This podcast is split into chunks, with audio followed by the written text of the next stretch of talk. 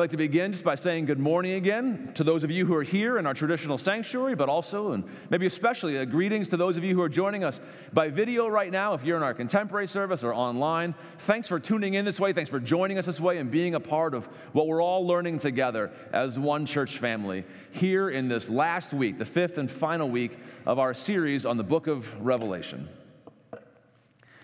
I had to acknowledge something about myself this last week. I had to admit something unpleasant or uncomfortable about myself this week, and this is it. Sometimes when the going gets tough, I quit. Sometimes when it's hard, when it's a mess, rather than move into the mess and build things up, I bail and move out. Here's two ways I saw this in myself this last week. And by the way, you should know ahead of time that I cleared both of these stories with my children before telling them to you. The first one happened on Sunday or Monday night this past week. It was in the later evening hours, the early hours of the night, and I had given my wonderful 10 year old son some very clear communication. I had set some very clear expectations for how bedtime was supposed to go on this night. By the way, it's not any different than it is any other night of his entire life. And I had communicated that, and then I came upstairs to find that, well, bedtime was not proceeding according to the expectations that I had set. I imagine it's not the only time that's ever happened in anybody's home, but it was happening in mine. And so I said to him, Fine. Just, he asked me, Can I do this? Can I do that? I'm like, You know what? Do bedtime however you want. It's up to you tonight, whatever you want to do. And I kind of threw up my hands. I mean, I don't know whether I literally did or not, but I metaphorically threw up my hands and said, You're on your own. Fine. And now, there is a way of doing that as a parent that's like teaches healthy responsibility and you live with your own consequences and all that kind of thing. There are also ways of doing the same thing that are really driven, that are really about the parent, that are really about my own impatience and about my own selfishness. And I'm telling you, in this case, it was that case. All right? I'm done. There was another time, about the same length of time ago, that I was talking to my wonderful 12 year old daughter about her homework.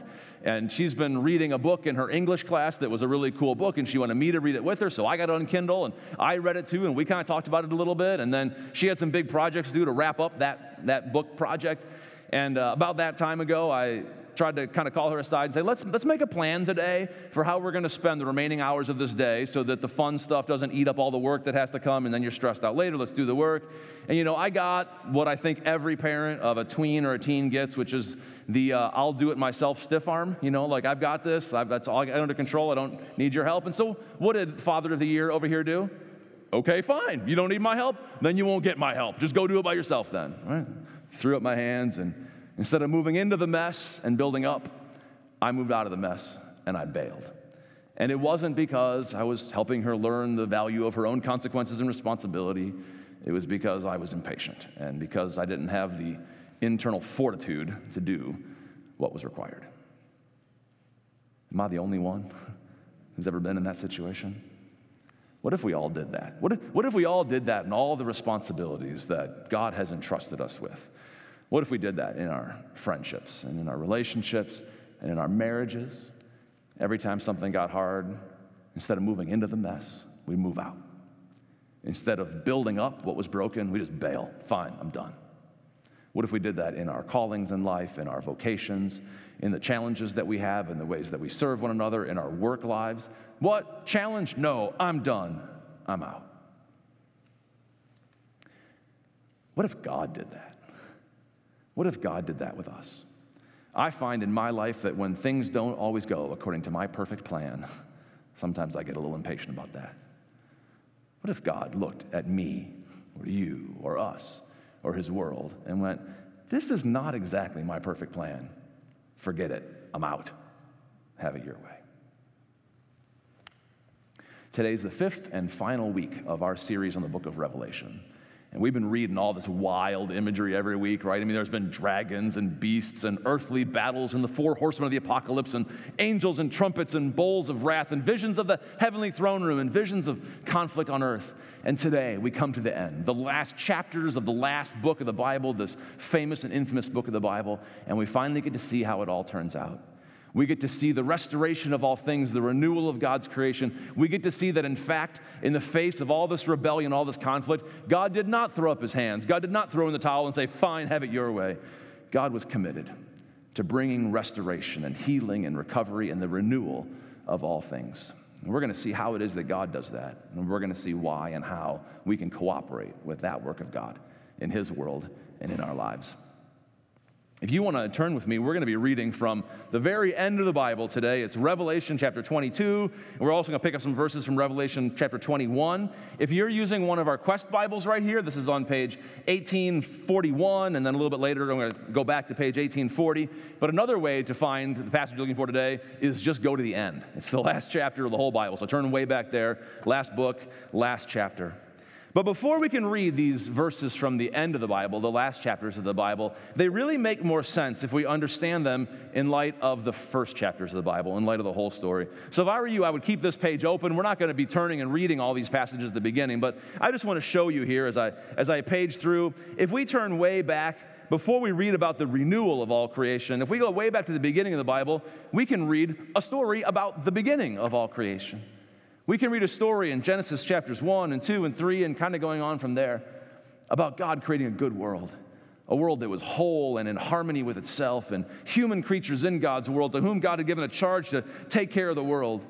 And we can read about how human beings use the freedom that God gave them selfishly, how they used their freedom in rebellion against God and said, I'm going to serve myself instead. And the story, I think, as it goes chapter after chapter, invites us to contemplate whether God will be committed to them or not. Or whether God will go, eh, well, that didn't work out very well, throw his hands up, maybe crush the world and try again with a new one. But it doesn't take very long. We don't have to turn through too many chapters before, before we find out that's exactly not who God is. We find out instead that God doubled down on his commitment to this world. And in Genesis chapter 12, God calls two people whose names are Abram and Sarai. Uh, later, they become more famously known as Abraham and Sarah. And he says to this couple, he says to Abraham and Sarah, I'm going to make a deal with you. I'm going to make you a promise, an, an, unconditional covenant of my blessing and love. I'm going to be your God, and you're going to be my people. And I'm going to bless you and take care of you, but not just you. Through you, I'm going to bless all the nations of the world. The whole world, the whole creation to which God is committed. He makes a plan and says, I'm going to work through these people for the blessing of the whole world. As God doubles down on his commitment to creation and his commitment to these human beings that he has made in it. And you can turn the pages and you can turn the chapters and chapter after chapter, passage after passage, book after book. The story of the Old Testament, the story of God's people Israel, is a story of God moving into the messes of his people, not moving out. God looking at what is broken and rather than bailing when it gets hard, building it up. And you can turn through the history and through the prophets and through the prayers and the songs and all the messengers of God's people. God can continue to move in move in among his people and to build up that which was broken. And when you get about three quarters of the way through the Bible, you get to this book called Matthew. And it's the beginning of what we now call the New Testament. We find in the stories of Matthew, Mark, Luke, and John, the life stories, the biographies of Jesus, we see the stories of how God, in the most radical way imaginable, moved in to the mess of his world, moved into the brokenness and built it up. And we find that in Jesus, we have the Gospel of Matthew tells us that we can think of Jesus, we can call Jesus Emmanuel, which is this old word that means God with us. And in the life of Jesus and in the character and the teaching and the ministry of Jesus, we get to see God in the flesh, what it looks like when the Word of God becomes flesh and dwells among us. And then after the biographies of Jesus, we get to this book called the Book of Acts, which tells these powerful stories of how it was that God continued to work among his people even after Jesus ascended into heaven. And right at the beginning of the book of Acts, the history of the earliest Christian church is a story of when God poured out his own spirit. He poured out his own presence on the gathered people of God on this holiday called Pentecost. By, by the way, in two weeks, we're going to mark the holiday of Pentecost on Sunday, June 4th. And we see God pouring out his spirit on his people as if to say, I'm not going anywhere. I'm still with you. I am with you, and I am empowering you to participate with me in the blessing of the world and the restoration of all things. I'm looking to restore the whole world, to reach the whole world through you. And you can continue to turn the pages of the Bible until you come to the very end, to the book of Revelation, and eventually to Revelation chapter 22, to the end. And we read the story of how God has continued to be committed to his whole creation to the renewal, to the restoration of all things. And I want to read you now these verses from Revelation chapter 22, verses 1 through 5. This is on page 1841 of our Quest Study Bibles. Jesus gave this vision to John, this ancient Christian named John, and Jesus gave him a vision to share with everyone. Then the angel showed me, John wrote, the river of the water of life, as clear as crystal, flowing from the throne of God and of the Lamb. Earlier in Revelation, we saw a vision of the heavenly throne room of God and the Lamb of God, who is Jesus, down the middle of the great street of the city. And on each side of the river stood the tree of life. Try picturing that for a second. What does it look like when a tree stands on both sides of a river at the same time? I don't know if you've ever looked up at the skylight that's out in our church commons out there, but there's a painting, a mural of the whole narrative of the Bible, Genesis to Revelation, wrapped around the skylight. And it was painted by one of the artists of our congregation. Her name is Heidi Nelson. She was the muralist who painted that. And as she painted that story, she painted it as it wraps around from the story of creation to the end of Revelation to the new creation. And, and the tree of life binds the stories together. The tree of life that grew in the garden of God, in the Garden of Eden, and grows in the city of God again. And I told Heidi when she was painting, I'm like, you, you got to paint the tree of life. And she's like, how do I paint a tree on two sides of a river at the same time? I'm not an artist. I don't know. You figure it out. But when you go out into the service, you might want to look up and see this representation of the renewal of all things. And the leaves of the tree, Revelation 22 says, are for the healing of the nations. Not the division of the nations we see in the result of sin, but the reconciliation, the healing of the nations. And no longer will there be any curse. God's going to roll back the curse and the power of sin. And the throne of God and of the Lamb will be in the city, and his servants will serve him, and they will see his face, and his name will be on their foreheads, not banished from the presence of God anymore, but reconciled to God. There will be no more night. They will not need the light of a lamp or the light of the sun, for the Lord God will give them light, and they will reign forever and ever. Because God is not giving up on his project, God is not giving up on his creation, God is not giving up on his people. Have you ever thought that God might give up on you? You ever thought, man, I think I messed it up bad enough now. Now God would probably give up on me. Or are you at a place in life right now where you would understand if God gave up on you even now? To be honest, if I were God, I might have given up on me by now. Thank God I'm not God. And you either, by the way. Thank God you are not God either.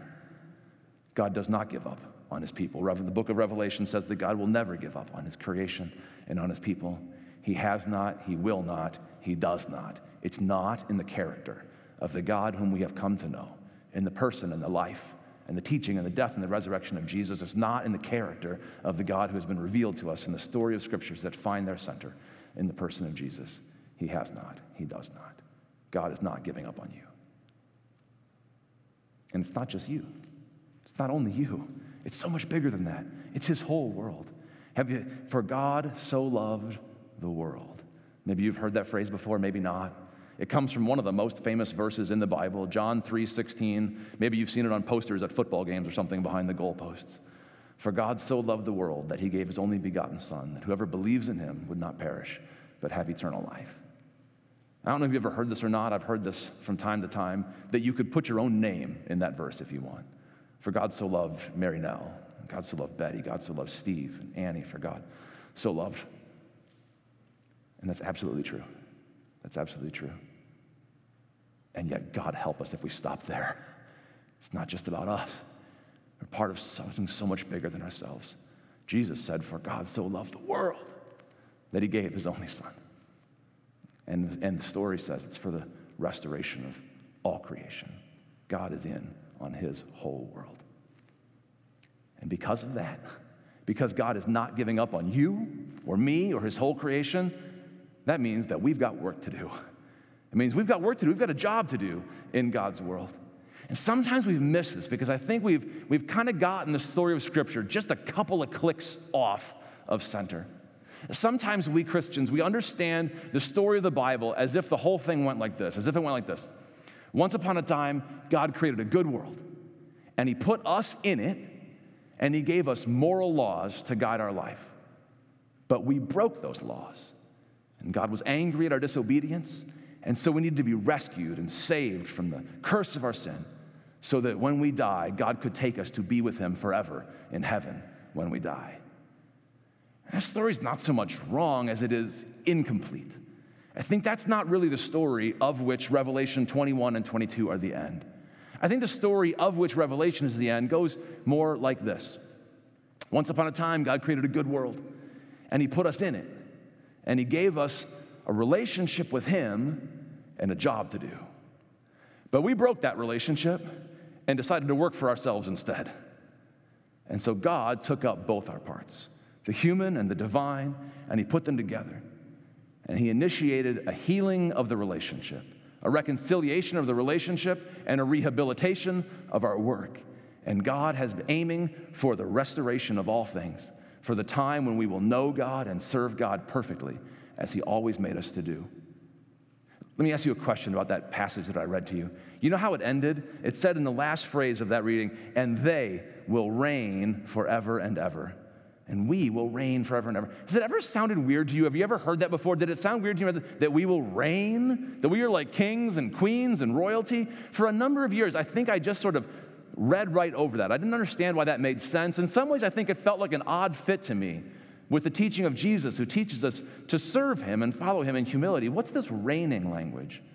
Until I saw the connection between the beginning and the end of the story and realized this is actually what God has made us for in the first place. It's what it means to be created in the image of God, to be deputized by God, to be stewards of God, under God, for his creation. When the book of Genesis says, and, and you, human beings, shall have dominion to reign, you'll serve under God for the flourishing of God's world, to have dominion over the fish of the sea and the birds of the air, and over all created things, to be humble in worshiping God, and to exercise the responsibility that God has given us in his world for the flourishing of his creation, which is what the Bible says will happen in the end that we will see God and no longer be separated from Him and worship God perfectly and serve Him and reign in His world. It is the reconciliation of our relationship with God and the rehabilitation of the work that He gave us to do. And this is the end of all things. We're not exactly there yet, are we? That's not exactly where we're living right now.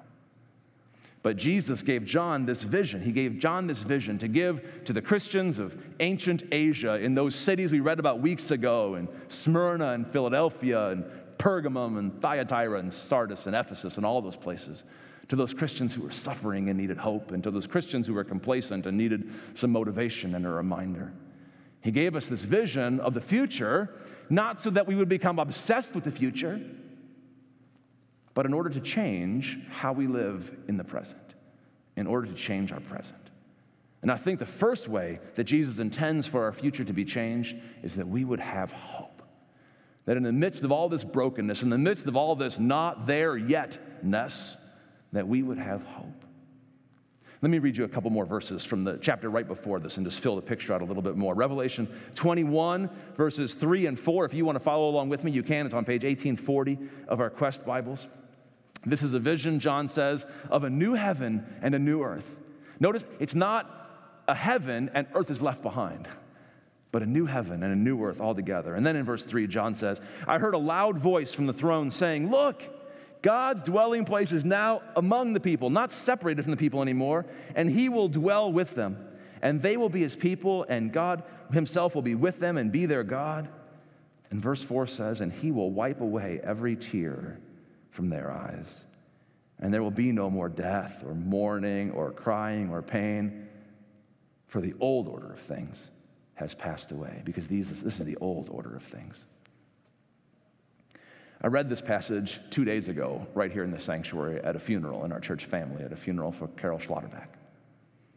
Sometimes in this world, we're mourning, aren't we? Maybe you're mourning in your life right now. And this passage says that one day there will be no more mourning. The passage says there'll be no more crying because there'll be no more pain. And you may be at a place of intense pain in your life right now. You may be hurting right now. But Jesus gave this vision to say there's going to come a time where there'll be no more crying and there'll be no more pain. In fact, what we're going to call those things one day is the old order of things. That's the way it used to be, not the way it is any longer. And in fact, we have a promise on that. The next verse after those verses said this Revelation 21, verse 5. He who was seated on the throne. I don't know if you remember or not, in the second week of this series, we saw that there is a throne and somebody's sitting on it. Somebody is in charge of this, and God is on the throne. And God said, in my favorite biblical rhyme, I am making all things new. Write this down, for these words are trustworthy and true. God Himself will wipe away every tear from our eyes because He is making all things new.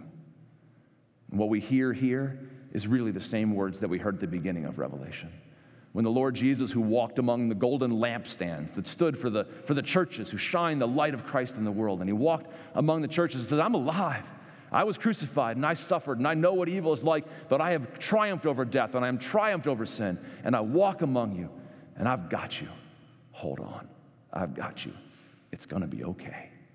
And we see a vision of the end. It is all going to be okay. And Jesus gave John this vision to give to us to say, this future can change your present in this way that we would have hope in all circumstances. And not only that we would have hope, but that we would live with hope. And I think those are two different things. Hope is a feeling, but it's more than a feeling. Hope is not just a feeling, hope is also a lifestyle. There's a way of living in hope. And if I were going to give you an image for what it means to live with hope, I, th- I, think it might be this. To live in the present is to live with two feet squarely right here where we live in the present.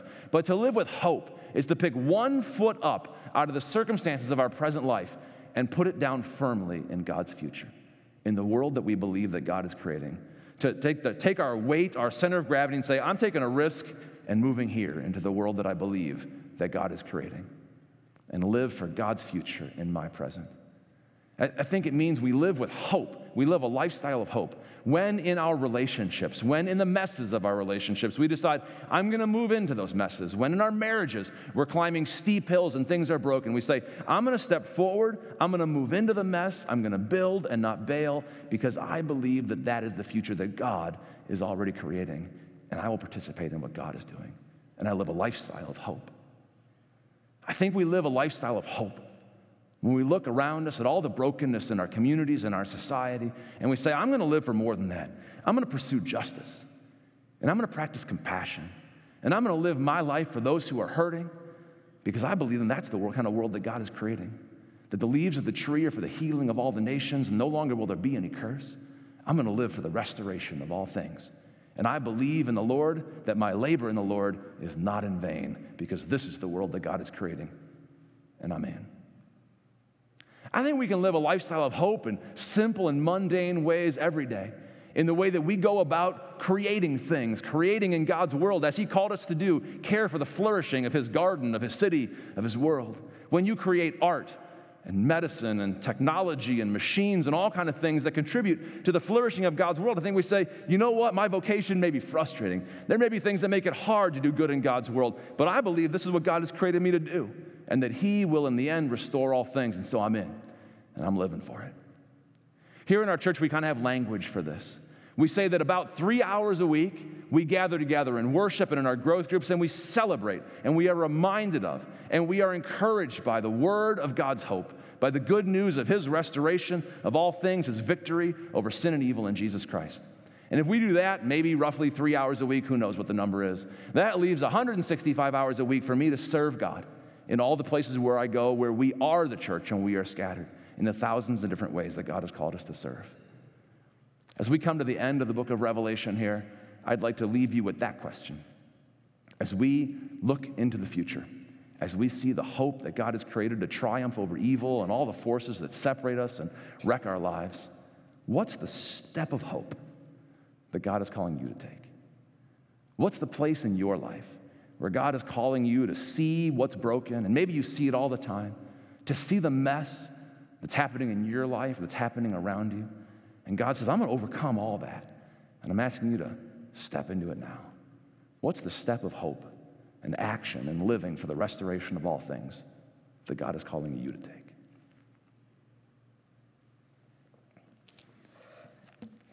We've been reading the book of Revelation for five weeks now.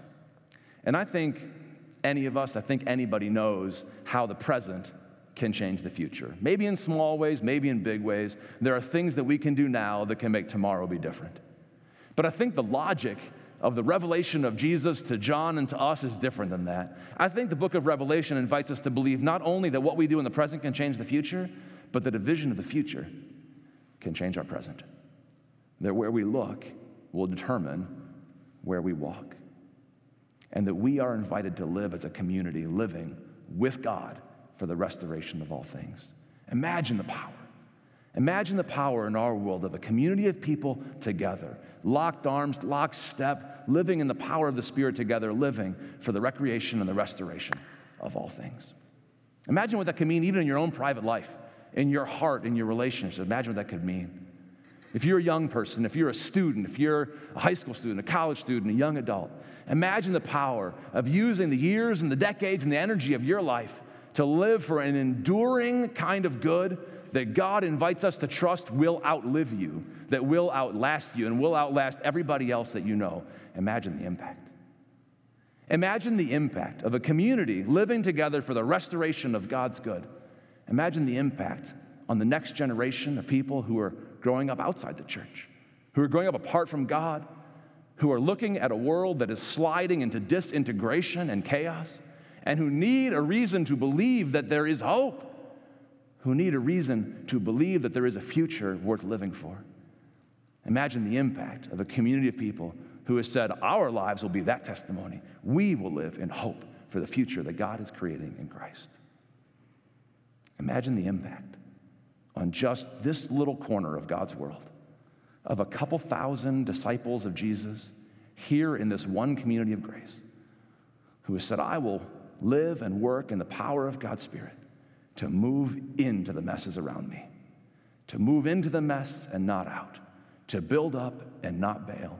Because in the power of the Spirit of Jesus Christ, I believe in the power of God to heal all things, to renew and restore all of creation. I think that would be a revelation. I think that would be a revelation of Jesus Christ to the world around us. And I pray that it happens. I pray that God will do that work in each of us. I pray that God will do that work among us as a people.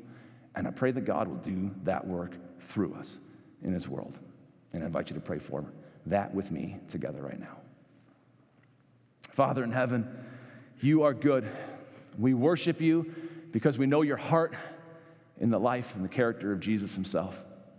And we have seen your commitment and your grace toward us, and we thank you for it. And we pray for the work of your Spirit in our lives and in your world.